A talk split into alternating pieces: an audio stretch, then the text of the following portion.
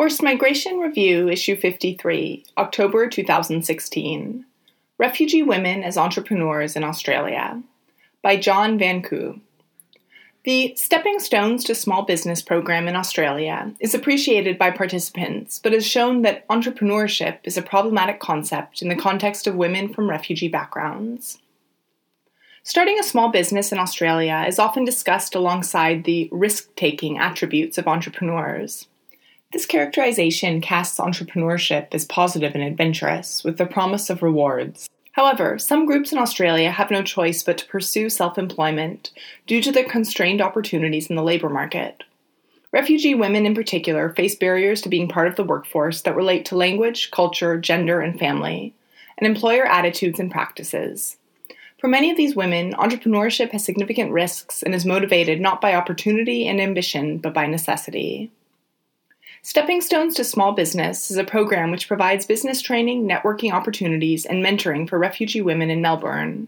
An evaluation of the program in 2015 suggests that participants, while positive about the knowledge they had gained and the networks they had developed, largely had not converted these newly acquired resources into small business income. Many refugee women demonstrated the traits often associated with entrepreneurship a desire for independence and autonomy, for example but still face barriers to small business development, such as a lack of personal savings and the need to delay for family reasons. Our findings reflect important distinctions between notions of entrepreneurial risk and reward, the realities of small business development, and overlapping opportunity constraints associated with gender, ethnicity, and forced migration status. Push and pull factors. Economic necessity and difficulties in securing waged employment can often push people who have been granted refugee protection into self employment. Refugees have lower rates of workforce participation, higher rates of unemployment, and lower average earnings than other migrants in Australia. They are also more vulnerable to long term unemployment, are less likely to secure good jobs, according to definitions advanced by the International Labour Organization, and tend to be clustered in low status, low skilled occupations. As in many other host countries, refugees in Australia face employment barriers relating to language, unrecognized or undervalued qualifications and experience, cultural distance within workplaces, and employer discrimination. There are also pull factors that attract refugees to entrepreneurship, such as the allure of financial security and independence, or previous small business experience in their home country. Self employment may offer the possibility of enhanced professional standing and higher earnings than waged employment, given that migrants work predominantly in lower paid precarious jobs. Refugees in Australia have demonstrated many of the qualities stereotypically associated with entrepreneurship. A 2011 study of first and second generation refugees in Australia found that many of them have a propensity to take risks and take advantage of opportunities when they arise. And note 1. Recent data from the Australian Bureau of Statistics also indicates that refugees derive a higher proportion of income from self employment than other migrants with this income increasing sharply after five years of residence. However, entrepreneurial migrant women have particular constraints on small business development, such as difficulties acquiring startup capital, a lack of financial skills, limited access to affordable childcare, and fewer market relevant support systems and networks than men. Expectations of family responsibilities, underpinned by religious restrictions and cultural norms, may add to these limitations. Even if women overcome the attitudinal barriers in their family and community towards women running businesses, they may still be considered responsible for childcare and home management, which can lead to conflict between work and family demands. Nevertheless, the incentive for many migrant women to start small businesses may also spring from a desire for freedom from insecurity and to overcome traditional barriers related to language difficulties and financial and institutional constraints, such as ethnic and community solidarity. Stepping Stones to Small Business Program. The Brotherhood of St. Laurence, BSL, is a non governmental research, service delivery, and advocacy organization that works to alleviate and prevent poverty. Consultations with refugee communities identified interest in a service to help women from refugee backgrounds to learn about small business in Australia. In response to this interest, BSL developed Stepping Stones to Small Business with the support of philanthropic and government funding. Since 2011, 128 migrant women of different ages and from different cultural and, and linguistic backgrounds have participated in workshops and seminars. Stepping Stones provides training and advice and teaches the prospective business owner the knowledge, skills, and attitudes required to improve microenterprise performance. Training is delivered flexibly in ways that meet migrant women's language requirements and their family and caring responsibilities. Trainers and coordinators aim to create a learning environment which is supportive and gender aware, suitable for those for whom English is an additional language, and responsive to the characteristics of participants. Program coordinators, trainers, and mentors attempt to identify and build on participants' existing strengths and skills to help them refine their business ideas.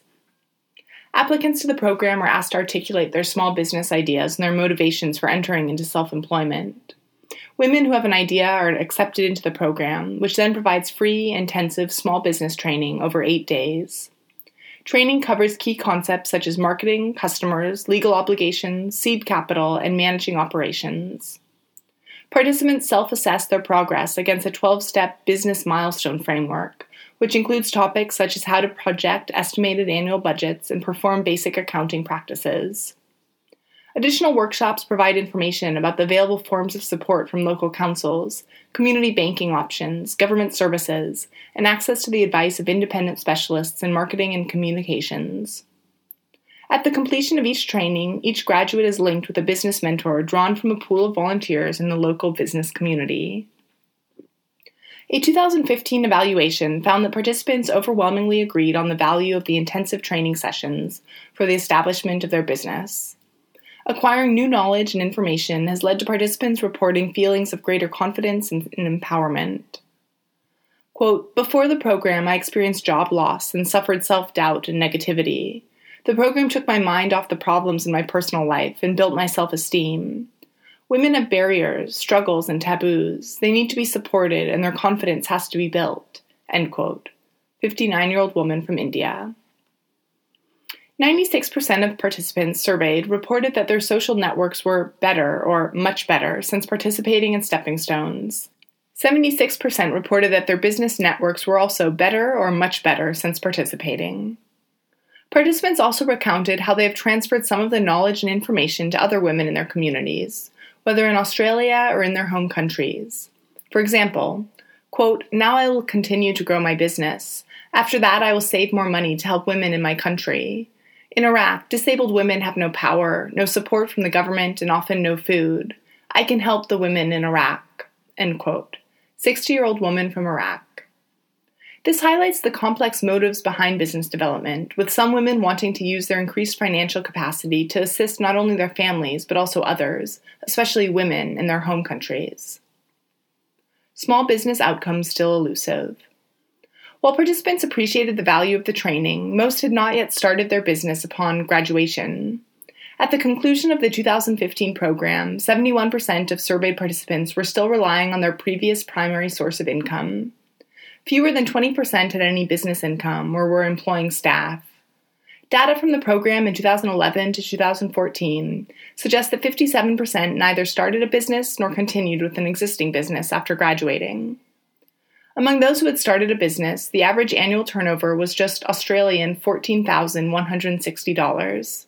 In comparison, the full time minimum wage in Australia is slightly over Australian $34,000.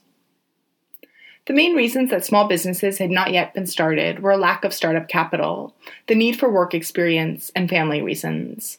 Survey results from the 2015 cohort show that 72% of respondents preferred the use of accumulated personal savings for startup capital rather than credit or loans, indicating the need for the women to already have jobs and steady income. How do we reconcile the overwhelmingly positive feedback women gave about the program with their poor small business outcomes? One explanation may lie in the risky business environment. Government figures indicate that less than one third of all nascent small businesses in Australia reach an operational state within the first three years.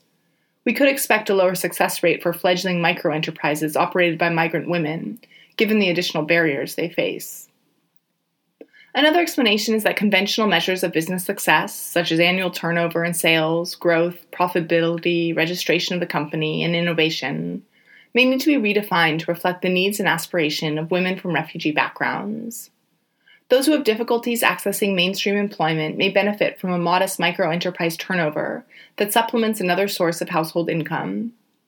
Others who choose to look for paid work and save money might also be considered unsuccessful entrepreneurs, but stable employment avoids the financial risks of microenterprise.